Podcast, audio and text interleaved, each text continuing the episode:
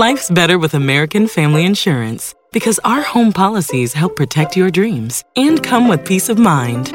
Save up to 25% by bundling home, auto, and life. American Family Insurance. Get a quote, find an agent at amfam.com. Products not available in every state. Discounts may not apply to all coverages on an auto or home policy. Discounts do not apply to life insurance policies. Visit amfam.com to learn how discounts may apply to you. American Family Mutual Insurance Company SI and its operating companies American Family Life Insurance Company 6000 American Parkway, Madison, Wisconsin. It's the weekend show brought to you by James Rollins, Stephen Holler, and Nathan Olson, also known as Crosby, Stills, and Nash. And their uh, lovely ballad, Teach Your Children Well, really gives us each a lesson that every faithful spoilerite should take home.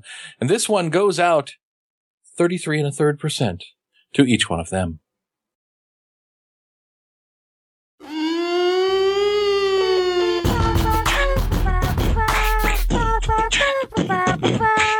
Major Spoilers theme song. The Major Spoilers podcast is on the air. Pod on on the air. The Major Spoilers podcast is on the air. On the air. Pod pod podcast. I'm Matthew. Rodrigo. And I'm Steven. If you're listening to the Major Spoilers podcast, podcast, pod, pod, pod, pod, podcast, podcast, podcast. The Major Spoilers podcast is on the air. Hey everyone, welcome to the Major Spoilers podcast. Depending on when you're listening, it may be a weekend show. It may not be a weekend show, depending on It when is it's a being weekend released. show.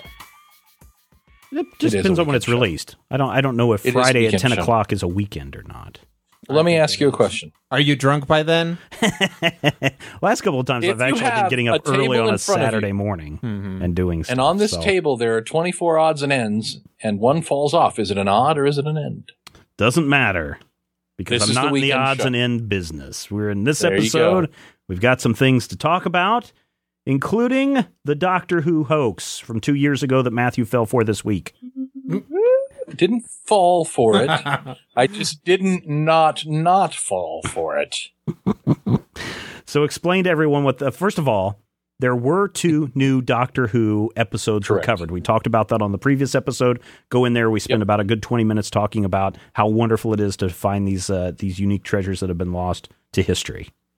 But And I think honestly what happened is people heard about the new episodes and went searching and what they came upon was a page that indicated that supposedly somewhere in space there was a celestial array of some sort that was bouncing back old television signals to Earth. And they claimed that uh, someone in South America was recording these signals. Yes, one television in the middle of South America picked up these, Yes. these signals. And that they were recording these signals and they were archiving them. And at the very end, there was just a little stinger that said, by the way, we're just now getting to the point where we've found lost episodes of Doctor Who. And everybody went, ooh. now, I was looking at this when it, it- came up and it was Bruce. Bruce did it. Mm. But in any case, I was looking at this and I'm like, ooh, this, you know, this looks real. This looks thing. And it's like, and the guy's like, you know, we're cautiously optimistic and blah, blah, blah, bloody blah.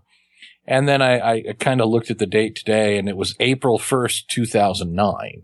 Hmm. And then I started looking at all of the sites that were mirroring it. And there isn't a single site mirroring it that doesn't have somebody's personal blog name on it. So Mhm. it's not something that's on BBC.com. It's Right. not something that's on, you know, any site that is quite frankly anything more than, hey, did you hear?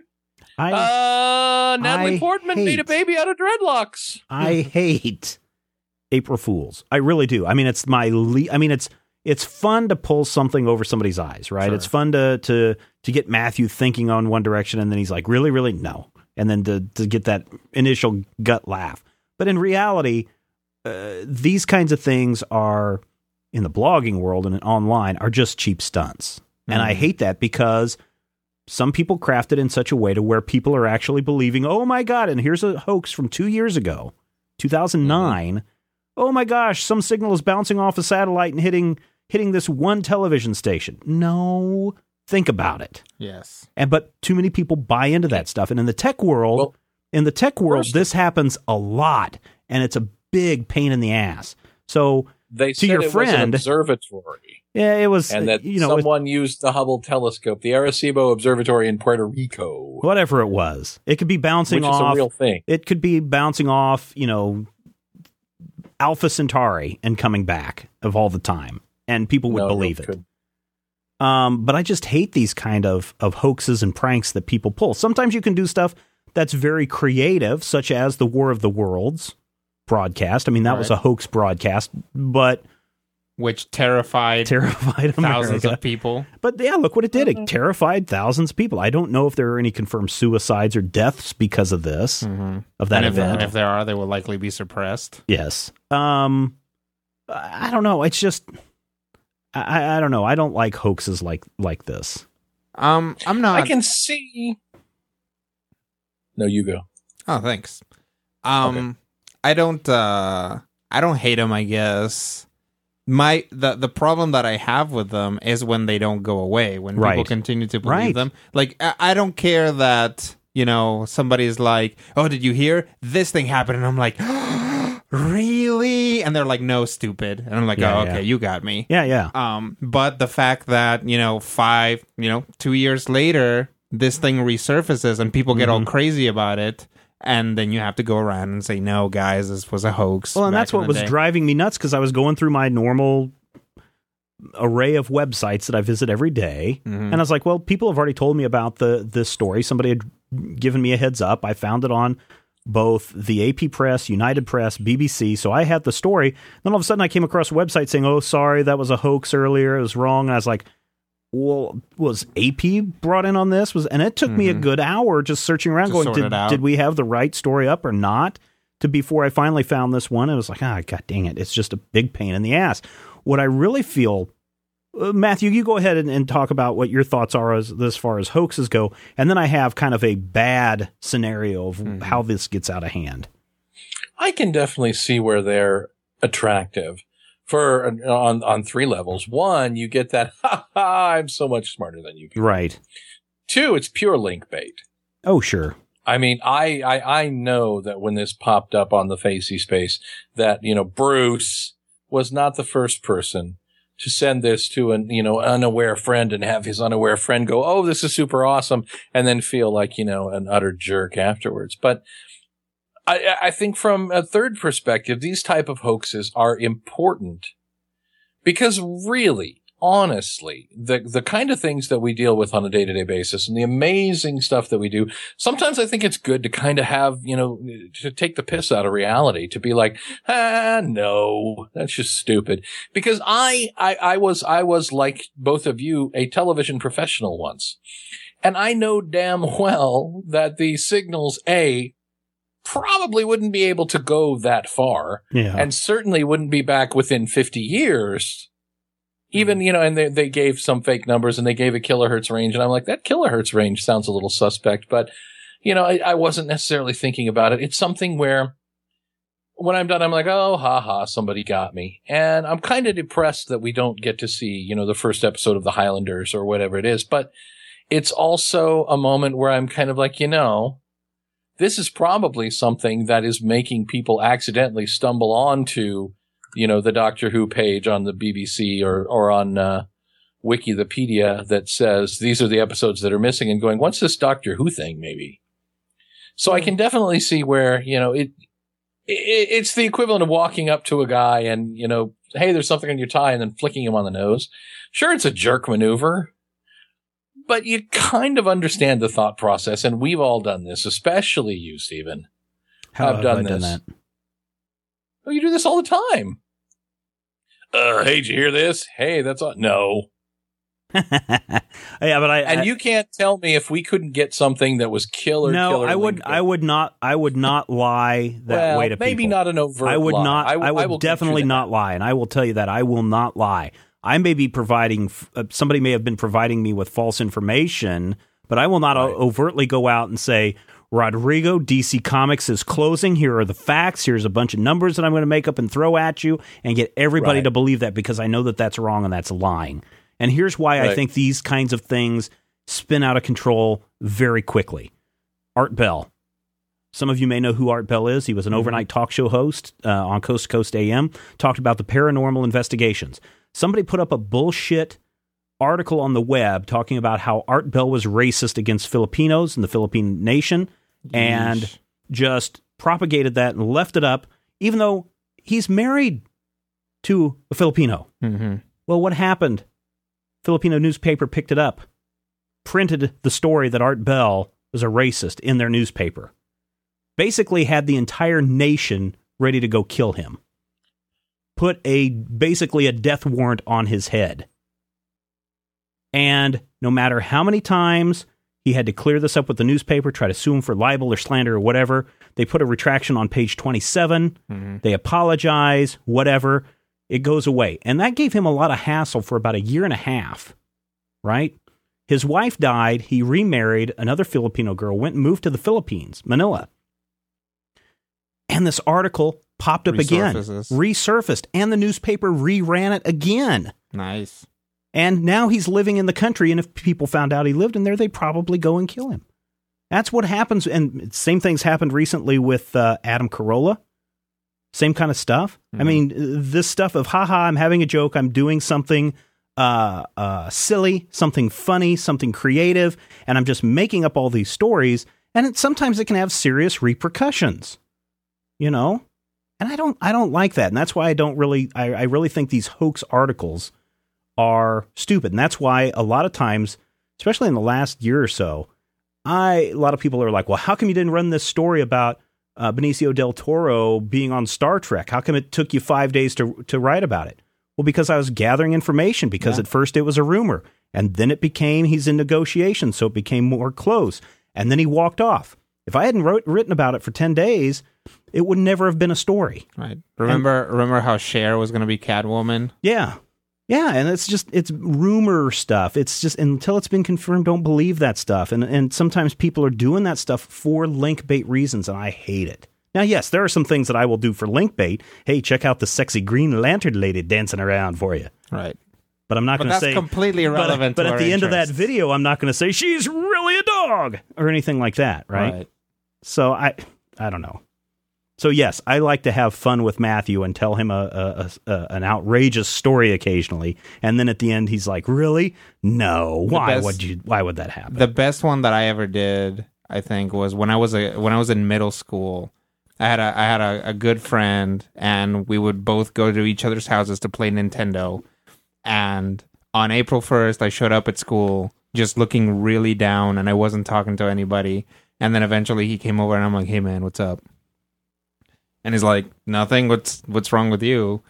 And I was like, "Well, I uh, kind of stayed up all night playing video games, like past my bedtime, and I didn't do my homework, and my mom found out. So she wants me to get rid of all of my video games. So, like, do you want them? And he was like, Yes! And I'm like, dude, April Fools. yeah, yeah, yeah, yeah. That is like the best one. Yeah, I've yeah. I mean, uh, and that's fine if it's one on one. But when you perpetrate something to where an entire country is ready to kill you, Yeah, and and that's the thing is like you as as a prankster, you have a responsibility. That is why you know all the little haha Google pranks Right. are about Google. right, right, right. You know, they're not like, oh, now with Google you can click this button and it will like delete your Facebook account or something like that, right? mm-hmm. You know, all the all the ones that Google puts out are dumb little things about Google, like getting all your emails sent to you on paper. Yeah. Uh, I, I- I think the easiest thing, Matthew, and, and tell me if I'm wrong here. Oh, if it wrong. sounds too good to be true, it probably is. Right? Uh, see, th- Mm, no, go ahead. I mean, because I would say that the the fact that somebody found an actual episode of Doctor Who six years after everybody opined that it wouldn't happen sounded too good to be true. Mhm. The problem you're going to run into is that not everybody has that same level of too good to be true. And, you know, I also think that a whole country ready to kill him might be a slight bit of hyperbole too. And I think that eh, it might be, but you there know, were definitely some death degree, threats we're put on his dealing- head. we're dealing with that same, you know, that same thought process. What I believe is too good to be true may not be the same thing for Rodrigo. I bought into this Doctor Who thing for a moment in the hopes that it might mean something good. I like to think that I'm a relatively, you know, well-read person. I'm, I'm, I'm certainly not as much of an idiot as I used to be. but I think that you know you also it's a question of hoping something cool might happen. I mean, wouldn't it be super awesome if that happened? If we were It- able it- to find some of these things, you know, by by If- some cosmic yes, coincidence. if there was, if, if there were signals bouncing off of Jupiter or wherever, I mean, it, Sure, sure. you know, 50 years ago, sure, things are probably out to Vega by now. Who knows? And have bounced and have come back. And 100 years later, we're starting to see uh, the very first Olympic broadcast. It- Mhm. That would be awesome. That would be a great scientific discovery. hmm But then when you tag on something ridiculous like one home in Santa Prisca was picking this up for the last 10 years, then that falls into the oh yeah, this smells like a big turd. I don't see any of that in the in the article that I'm reading. Uh, probably not specifically for the Doctor Who bit, but if you go on YouTube, they they've actually run. There have been some stories where they're like uh, news stories that Mhm. the TV station is trying to make you think. And we went over to this person's house, and this TV with the antenna up on the roof has been picking up these signals from 1952. And oh yeah, the KLEE thing that Yeah, yeah, was yeah. a hoax. yeah, yeah, yeah. Yeah. But it's that it's that kind of stuff that you know. Once you say, okay, it, that scientific part of really, if you think of broad spectrum and what the way something would be coming back, and the wave, the wave would be really big, and it would be hitting a huge number of people hmm uh, that would be picking this up, or that this would be affected. It wouldn't be pinpointed into one See, that's- space. I don't necessarily think that this was a mean spirited one because it was clearly identified, first of all, Oh, sure. as you pointed out, as not a real BBC website. And Right. it was an April Fool's Day Right. dated post. Right, right. But I think it also comes down to uh, that that sense of wonder that we've talked about before. People have called in and said, "I can't believe that you guys who are supposed to be grown ups believe in whatever you believe." And, oh, yeah, yeah. you know, the, and, story that you know, people. Well, and even so much. I mean, Rodrigo has his thing with uh, with uh, about paranormal type abilities, and you have your thing about paranormal activities, and I have my thing about I don't know if any of these weird things exist, but it sure makes the world a lot more interesting to imagine that they could. I, I would love it if magic existed. I would love it if paranormal things existed. Mhm.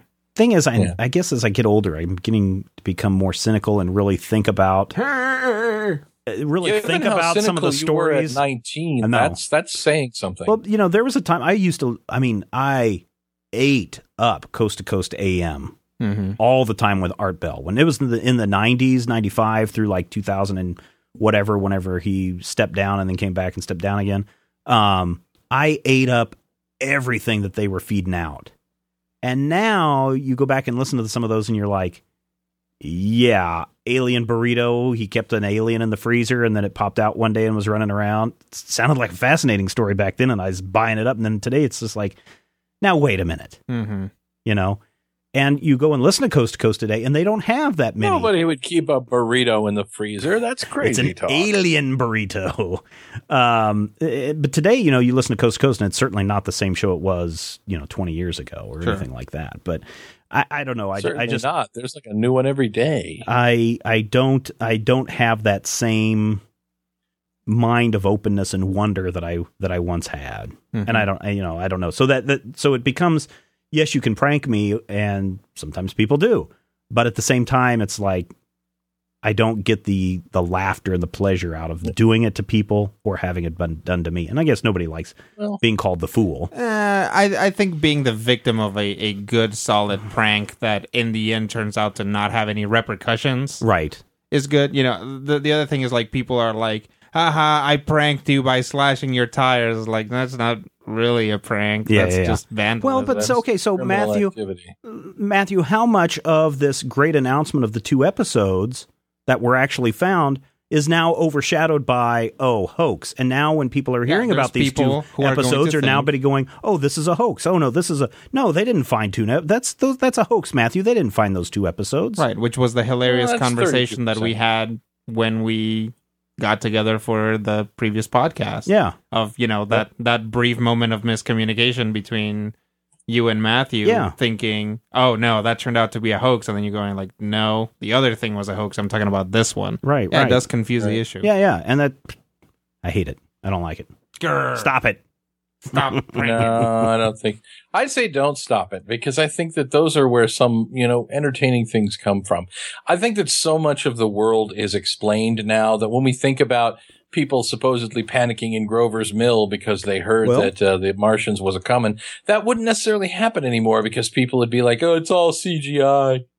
Yeah. yeah it's the monster from Cloverfield." Right. I like the expectation that the world can be weird and unexpected and beyond, you know, Well, that goes. things I mean, that we understand. that goes back to my my hypothesis, my thought or my theory or my hypothesis that when the nuclear age started, magic died. Mm-hmm. All the wonderment and all the mystery died when they blew up the the first atomic bomb, because then you became the age of science. Magic was shelved. The great adventure stories were shelved, and now it's all about let's orbit this around the Earth. There are now, you know, this uh, satellite around the Earth. We can now map the Earth. We can see the Earth from all the angles. There is now no part of the Earth that has not been unknown, and so this this sense of wonderment is kind of gone.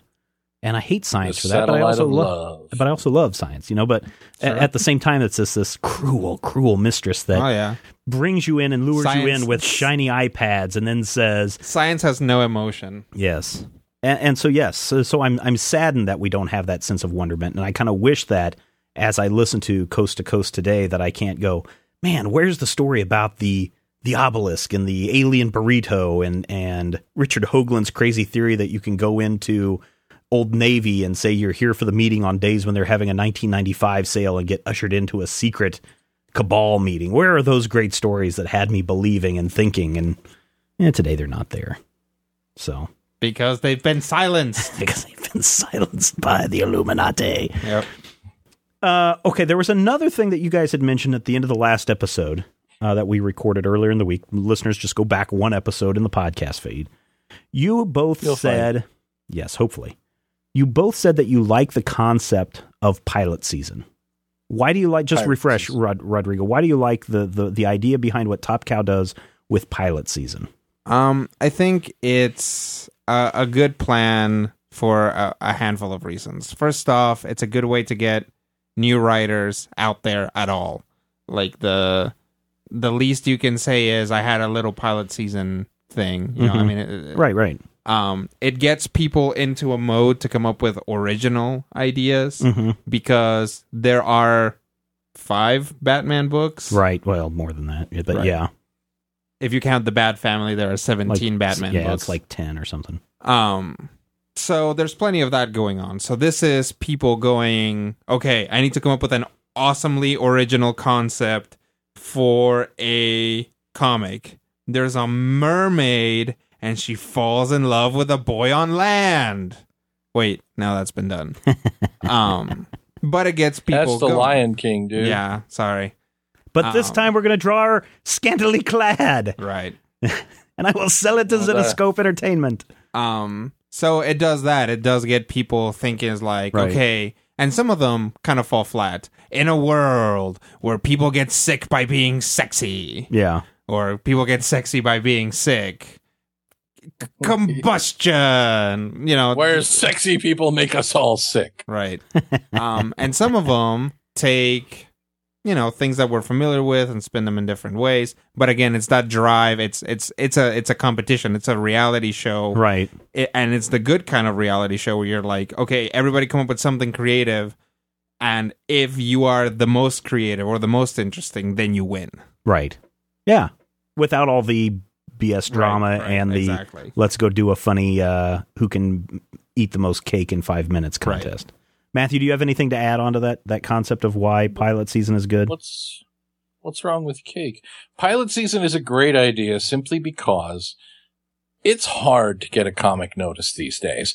And I don't necessarily remember any of the previous pilot pilot season stuff, but you have to wonder if, you know, a book like maybe Chew or a book that wouldn't necessarily have fit that normal mold could have gotten, you know, pilot season to be that really big kicking off point, something Mhm. where somebody who maybe hasn't had that big hit can take a character or a concept or something and put it together and say, this is something that I really want to do and have people respond to that. I mean, Yeah.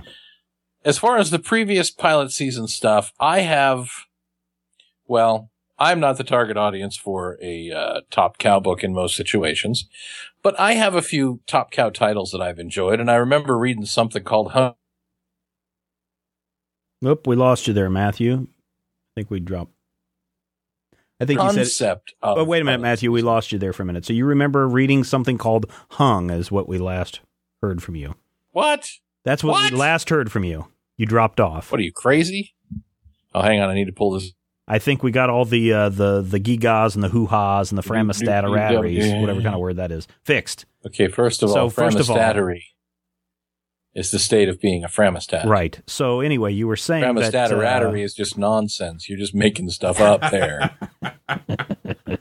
so before you you uh, dropped off, you said that you the last thing you read was something about hung, and then no, you just went- Hunter Killer oh, hunter killer. Okay. Hmm. from uh, Top Cow, and it was definitely interesting. Yeah, I mean, yeah, yeah, I remember that. I th- I think that when it comes to pilot season, it gives people a chance to do something that isn't, uh, you know, tied to codename Cyberforce or Witchblade or sure. you know, Savage Drag Queen, whatever it is that they're putting out.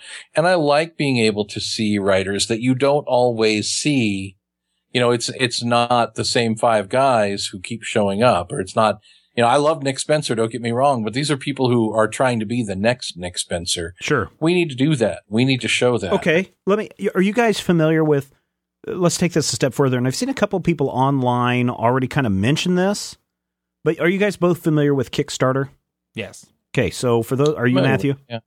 So Kickstarter is where you say, I have a project. I need to raise this amount, this much money in order for this project to be completed. I've supported a couple of Kickstarter campaigns. Uh, the most recent was a Cin- Cineskates uh, uh, floor dolly or a tabletop dolly, which I absolutely adore. Another one is a um, a uh, uh, an independent movie that I gave some money on. And the way Kickstarter works is let's say that Rodrigo and I need to raise ten thousand dollars in order to do our little Smallville documentary, right? And so we'll go on to Kickstarter. We'll convince people why they need to fund us, and then people can contribute. And only when we reach that money, that amount, do people's accounts get deducted.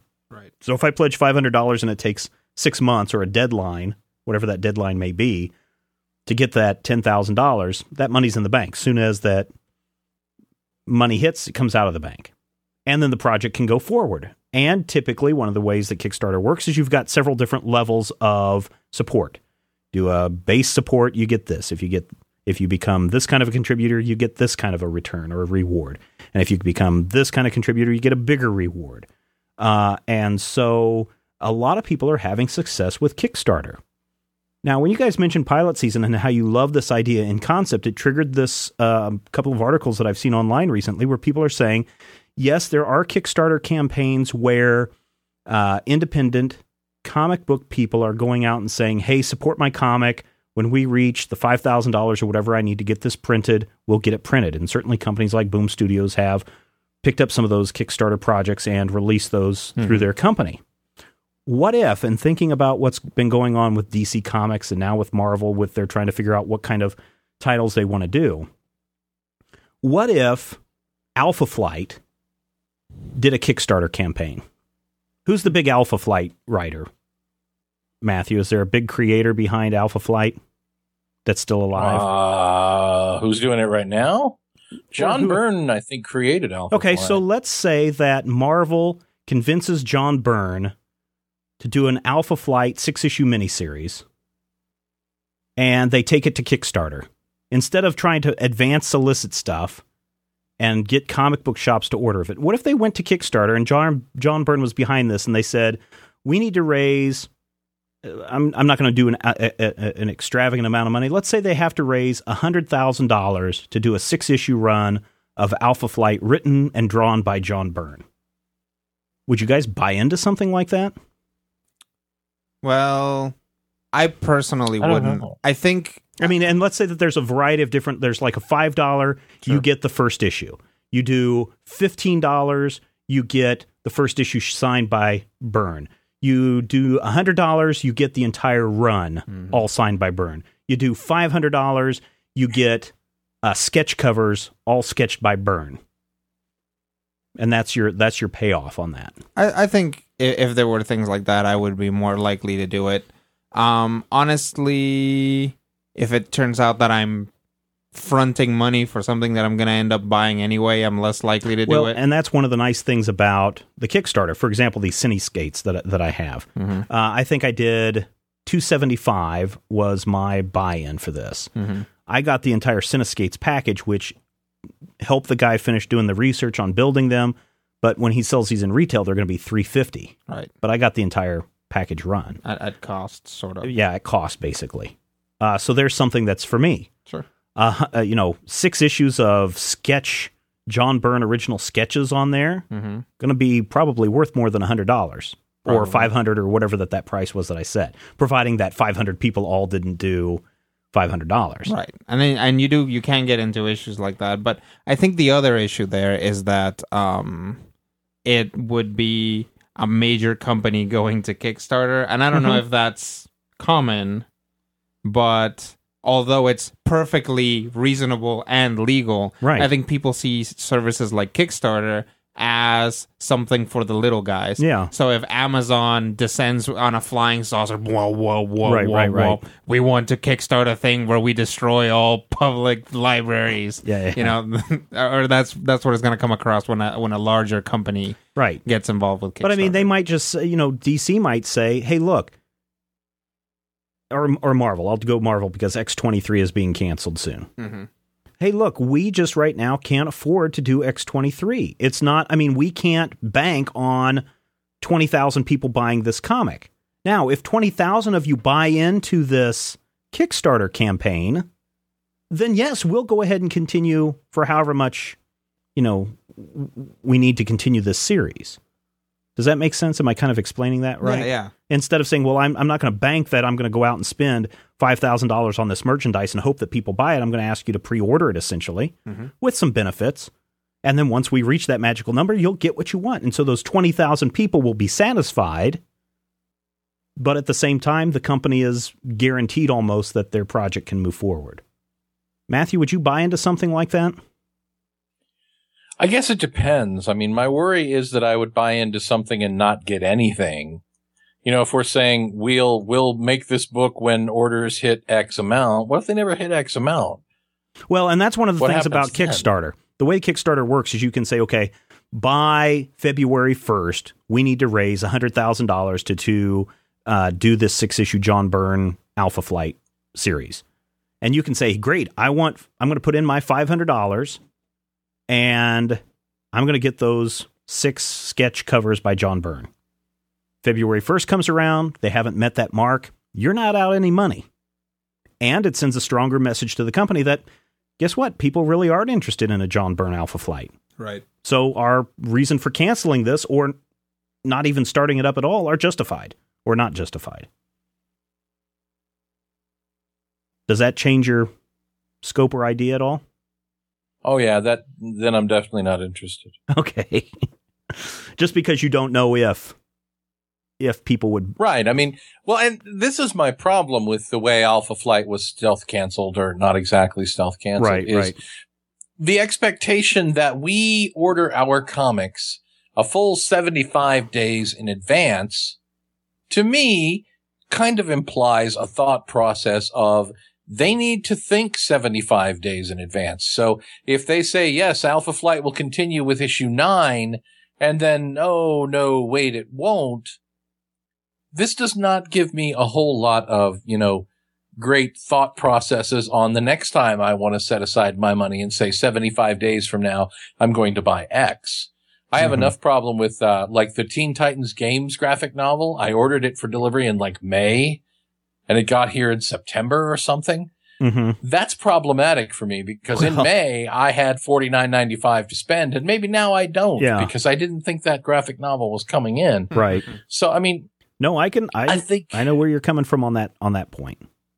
I, I think what it really boils down to for me is if I'm going to commit to buy something, I would like for you, Jack Wagons, not you personally, Stephen and Rodrigo, but you, the regal you, you know, Marvel, DC, Image, Dark Horse, Red Five standing by, all of them fellers out there. I would like for you, Jack Wagons, to commit to actually make the frickin' thing so Here. that I can read it. I got I, I opened up my shipment last week from my uh, guy James Deckert in Salina, and you can see him. He, if people were asking a couple of weeks ago, you know, who could we order from online? He he, you can find him in the in the comments section. I'm sure he'll post on this. Uh, there were so many cancellations, and I'm not going to say how much money I spend, but it's a lot each month on comics. There were so many cancellations in October and November that my December bill was a fifth of what it normally would be because he mm-hmm. gave me credit on all of those orders because they were just canceled. Right, right. And so he's like, here you go. And I was like, holy cow, this was great. But at the same time, kind of with Matthew, I committed to buying this stuff and I. Mm. And I don't know how a lot of companies work. I mean, uh, I put my order in, and James orders those with the anticipation that I'm going to pay for those when they come in. But mm-hmm. you know, there's there's still that Matthew. There's still at the at the regular comic book store that anticipation that you are assuming that you're going to order 100 copies of Action Comics number 5 and you're going to hope you're going to hope that Action Comics number 5 you're going to hope that Action Comics number 5 sells. A hundred copies. Well, I'm trying to play up Gatekeeper Comics and Hobbies as as a really big uh, superstore, Oh, we are. We're effing huge. But And not we 100 copies laugh. of Action Comics huge. Try a hundred and eight. Try 12. 50. So oh, it's more than 12. I honestly don't know, but I think that overall, what, what it really boils down to for me is from the, from my perspective, first of all, when I say, here, Chris, order me this crap, hmm I am saying I am committing to give Gatekeeper Hobbies, Huntoon Engage Topeka the money for this. I have committed to purchase that book when I put it on my pull list. Right. Not everybody does. Some people will say, "Oh, well, I don't want this book that I ordered and now you have to eat it." Right. And I think that that's that's part of the problem is when we are ordering a book 75 days in advance, we expect you to come buy it, but moreover, we expect Marvel to print it. And recent cancellations at Marvel were a, an eight issue series with issue five, which ended on a cliffhanger. And, you know, X23 just suddenly ending and Ghost Rider just suddenly ending. These are things where these decisions are being made on the fly Right. to the point where some of the books that are canceled were actually solicited past the place where they were canceled. Right. But at the same so time, we had solicited orders. yeah, but at the same time, you didn't give your money. You said, hey, I want to buy it, but you didn't give Marvel any of your money to say, I am going to buy it. That's why I think this Kickstarter idea kind of works because you're committing your money. And when that uh, either the goal is met or that deadline is met, you either go ahead with the project or you don't go ahead with the project. And so it's kind of this like, here's our goal that we're trying to reach. And if we hit it, great. I mean, for example, let's let's not take Marvel anymore. Let's take Top Cow. What happens is Flesh Digger wins this contest for pilot season? What happens? Well- it, it gets a five issue deal. It gets a two issue deal and then it's canceled. No, let's say Flesh Digger wins, but there are a lot of people. The test was the second runner up and it was a close contest. Instead of saying, well, we have a tie, we're going to do both of these. What if Image slash Top Cow decided to go to Kickstarter and say, hey, you people who really like the test, here's our Kickstarter campaign. We need $20,000 and we'll do the six issue mini. And then they've got the commitment from the people. They get the money from the people. They've got the rewards for the people. And when the date hits, they can go into production of that. And you get your you get your books. You get your reward. I, that I, I mean uh, that, that kind of makes a lot of sense from my standpoint. And again, I forget what websites. There was at least two people that commented that they thought in 2012 we were going to see at least one of the major companies go to Kickstarter to get a book off the ground or continue a book that had been canceled. Mm,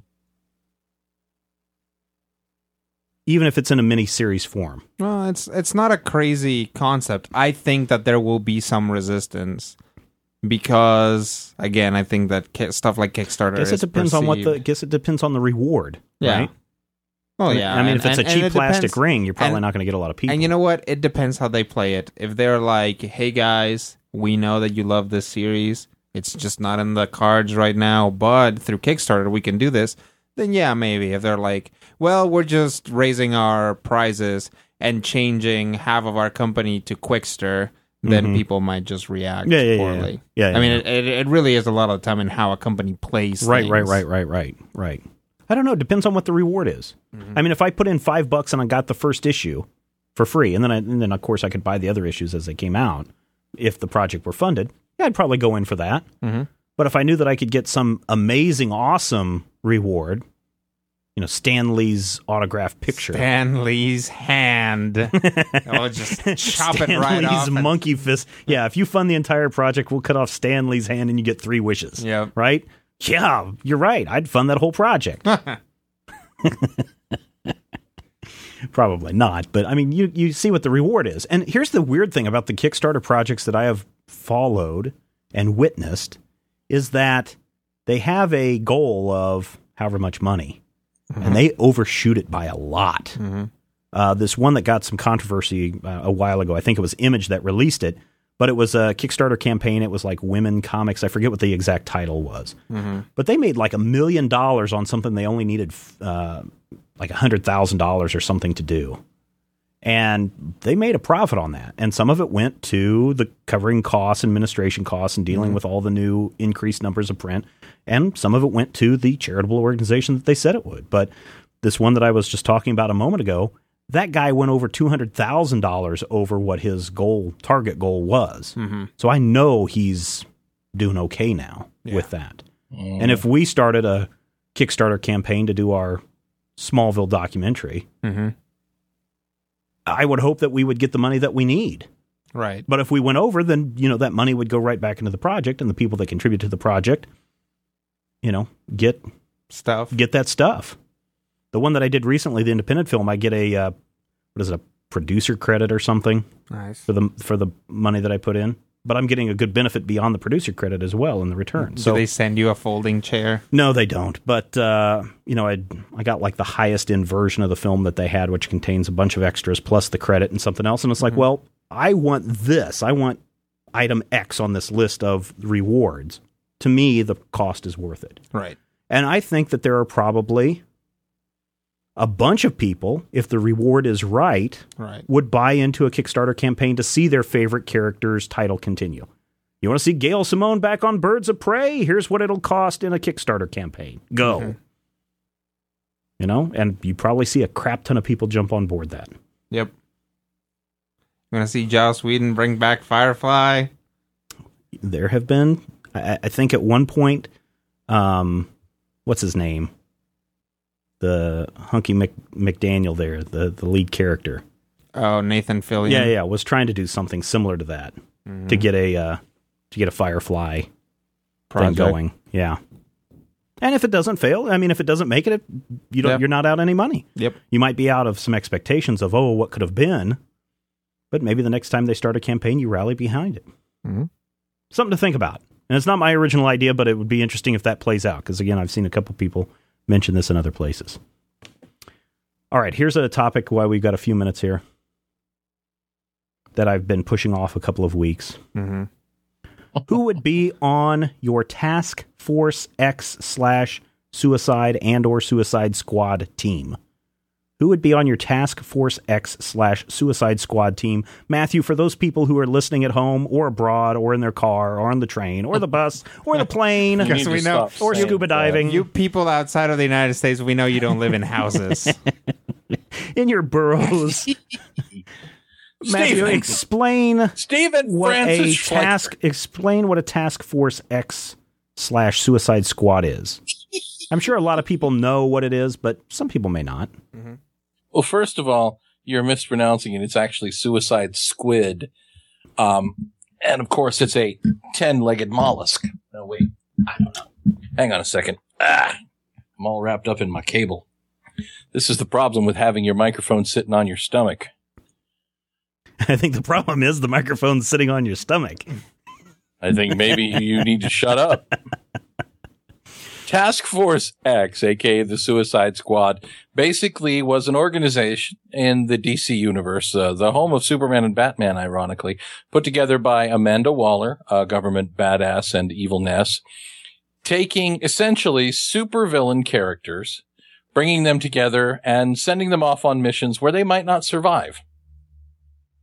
And many of them didn't survive and a lot of them got blowed away. And they did a lot of really interesting stuff where characters had, you know, uncertain motivations and characters like Deadshot, who were, you know, straightforward villains, all of a sudden had some weird depths and characterization.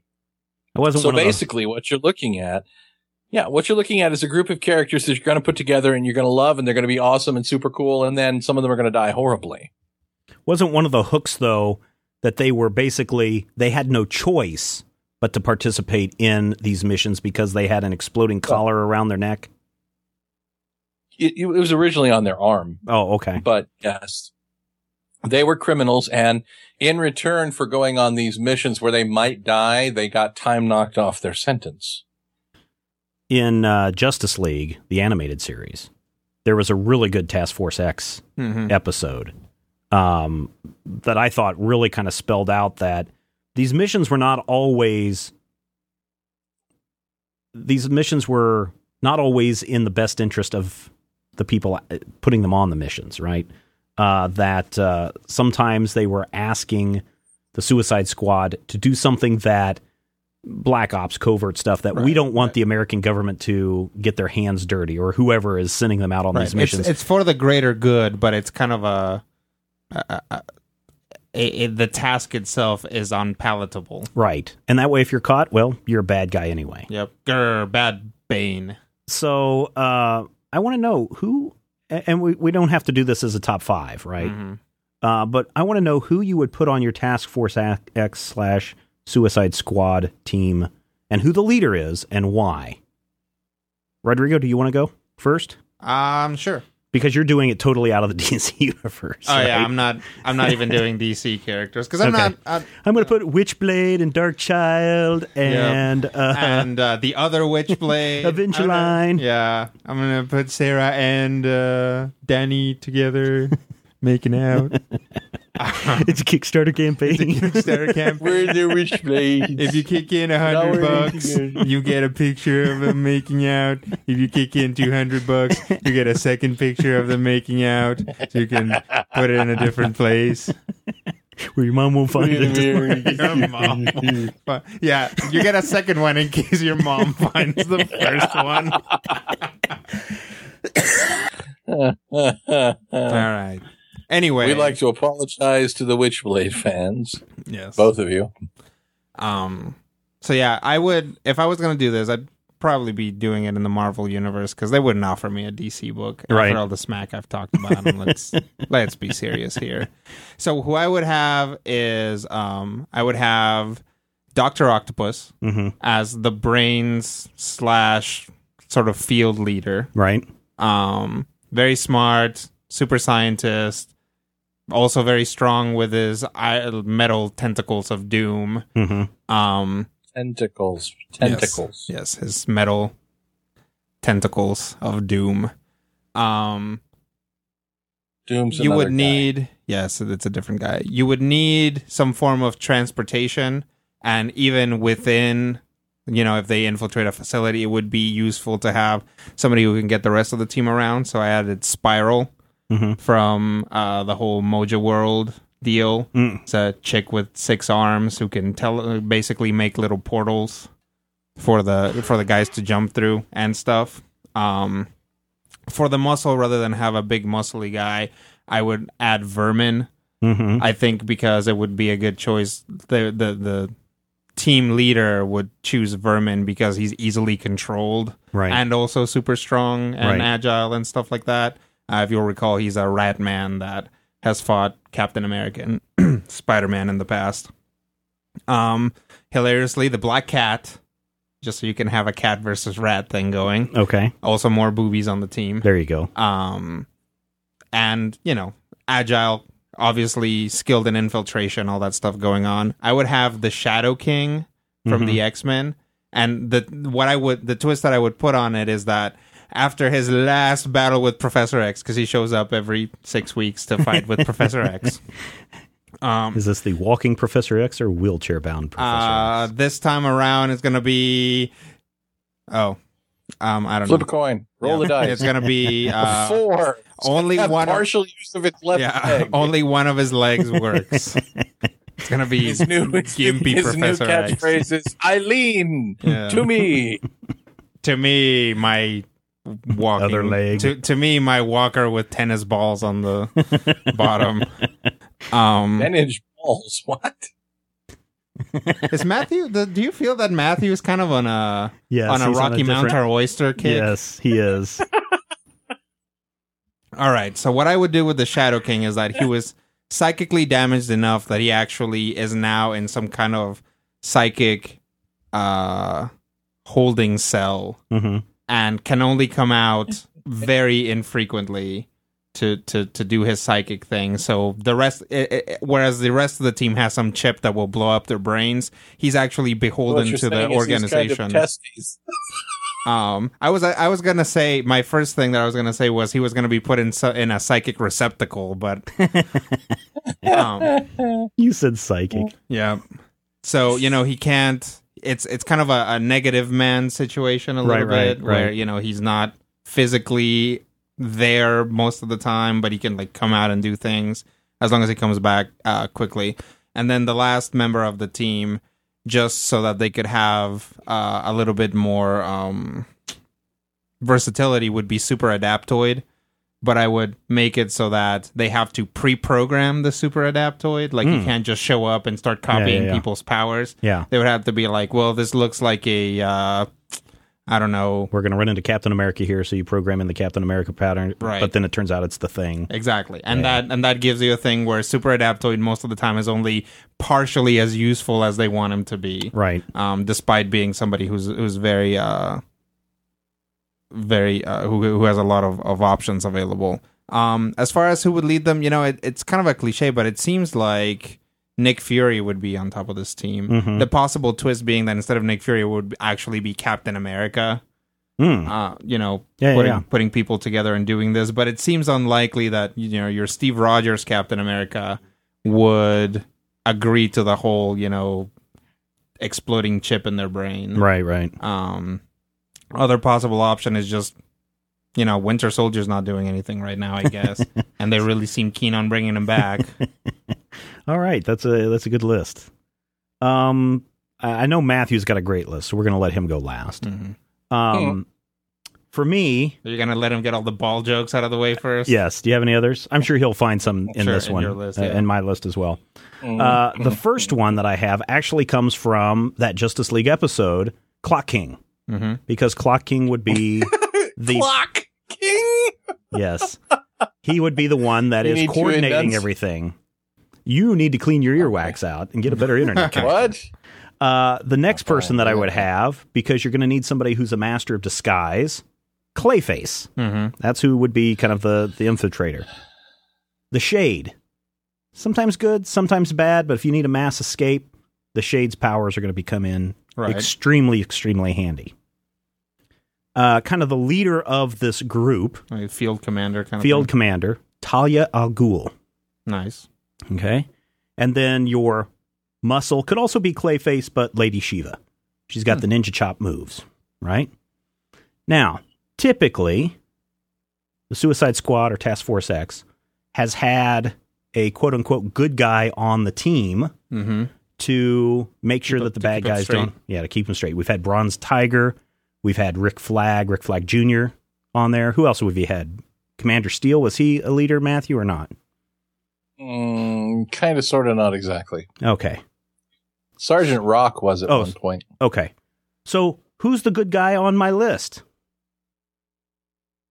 Ah, here's the thing that you don't find out until the end of the sixth issue. hmm Talia Al Ghul, hmm really?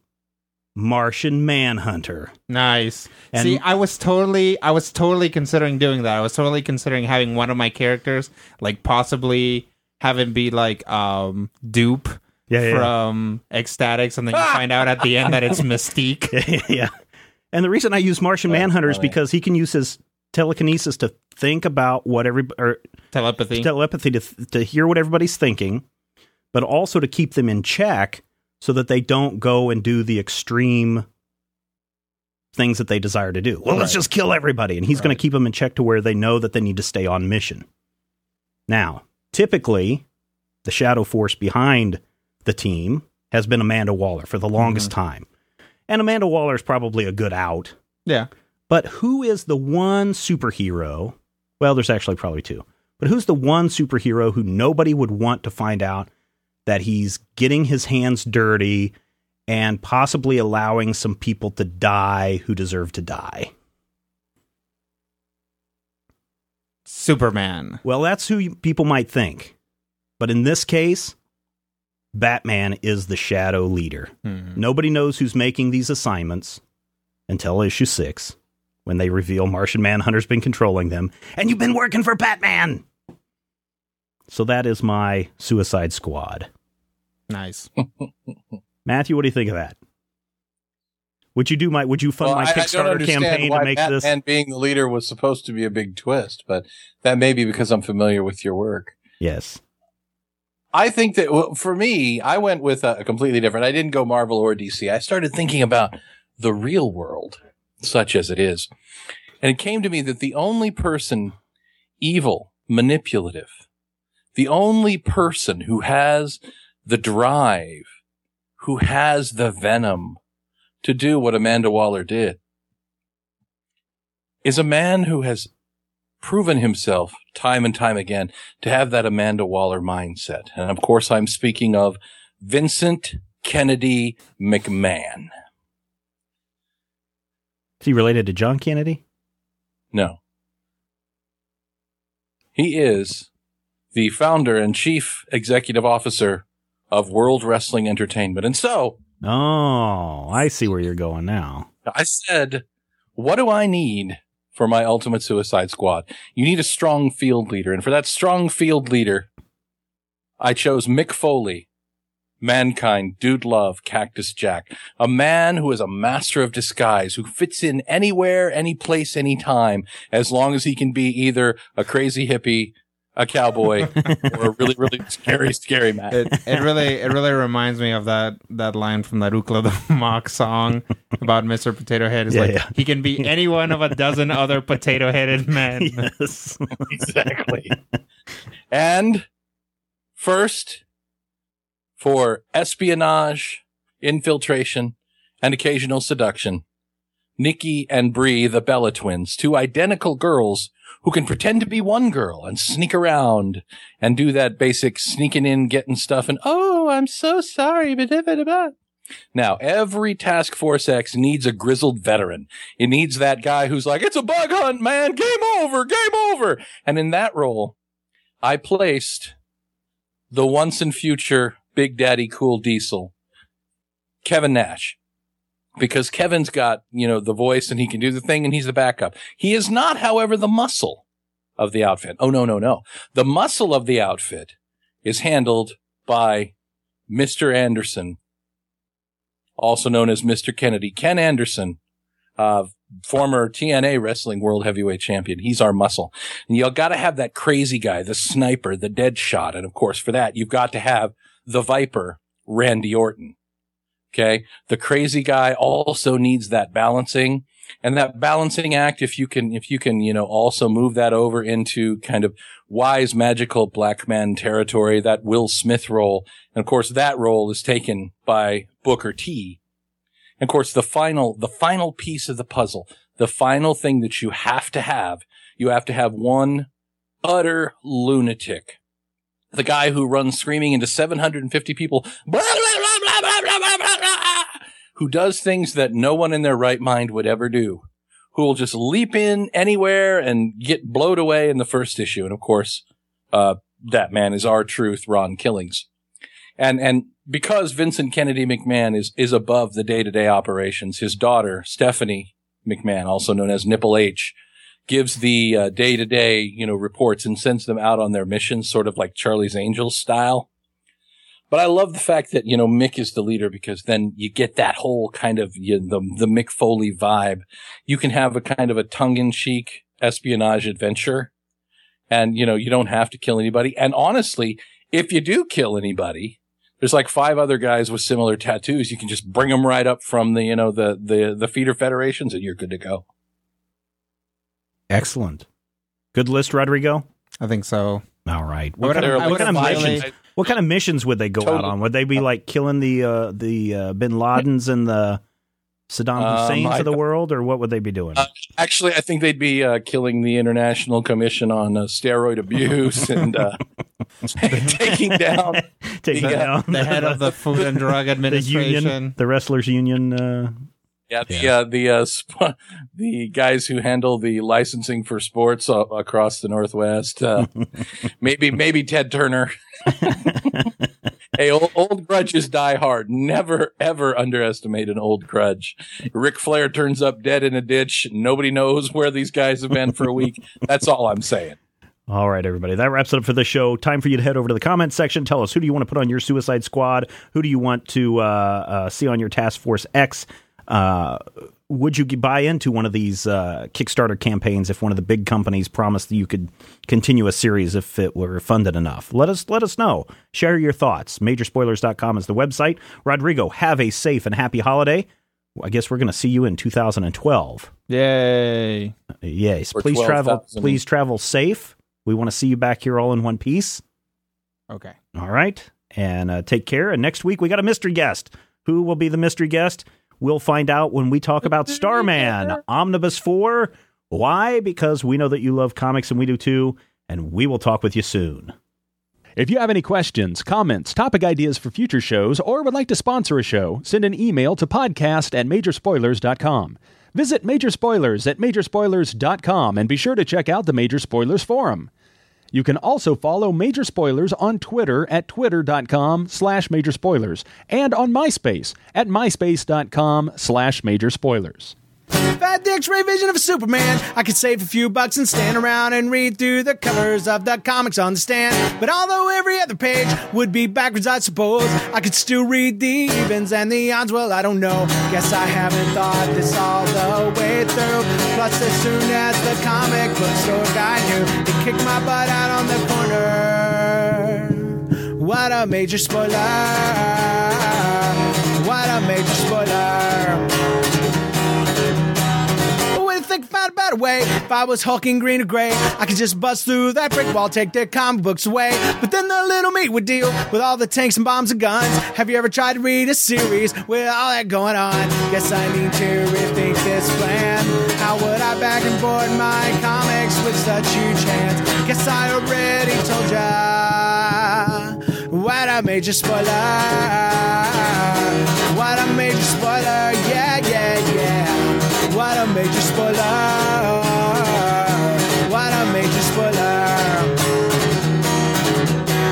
If I'm Stark Raven, rich like a man of iron, might not be surprised to find that I might actually have the heart cold to follow an entire storyline. Would I really even need to read up on all those escapades? I mean, who needs such distractions when your sister's such a babe?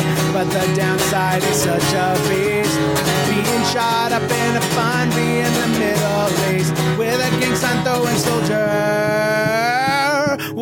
major spoiler! What a major spoiler! Yeah, yeah, yeah. What a major spoiler! Whoa, whoa, whoa, whoa! What a major spoiler!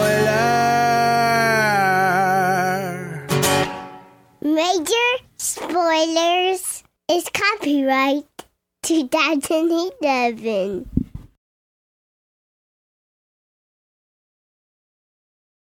Mother's Day is almost here, and you can get her the most beautiful time tested gift around a watch she can wear every day from Movement. Whether your mom is into classic dress watches, rare and refined ceramics, or tried and true bestsellers, Movement has something she'll love. And right now, everything at Movement is up to 50% off site wide during their Mother's Day sale. A watch is a gift that celebrates all the time you spent with mom, and a Movement watch is even more than that. Movement uses industry leading materials for their fresh modern watch designs, from technically complex ceramics to vintage inspired style, all for an incredible value your wrist and wallet will both love. And with one size fits all convenience and fast free shipping and returns, it's a stress free shopping experience. Save big on the best Mother's Day gift ever with Movement. Get up to 50% off site wide during their Mother's Day sale at MVMT.com. Again, that's up to 50% off at MVMT.com. Sick of being upsold at gyms? My guy, you're currently a base member? For $90 more, I can upgrade you to our Shred membership. For 130 more, you'll be a Swole member. And for just $300 more, you'll reach Sweat Platinum. At Planet Fitness, you'll get energy without the upsell. Never pushy, always free fitness training and equipment for every workout. It's fitness that fits your budget. Join Planet Fitness for just $1 down and $10 a month. Cancel anytime. Deal ends Friday, May 10th. See Home Club for details.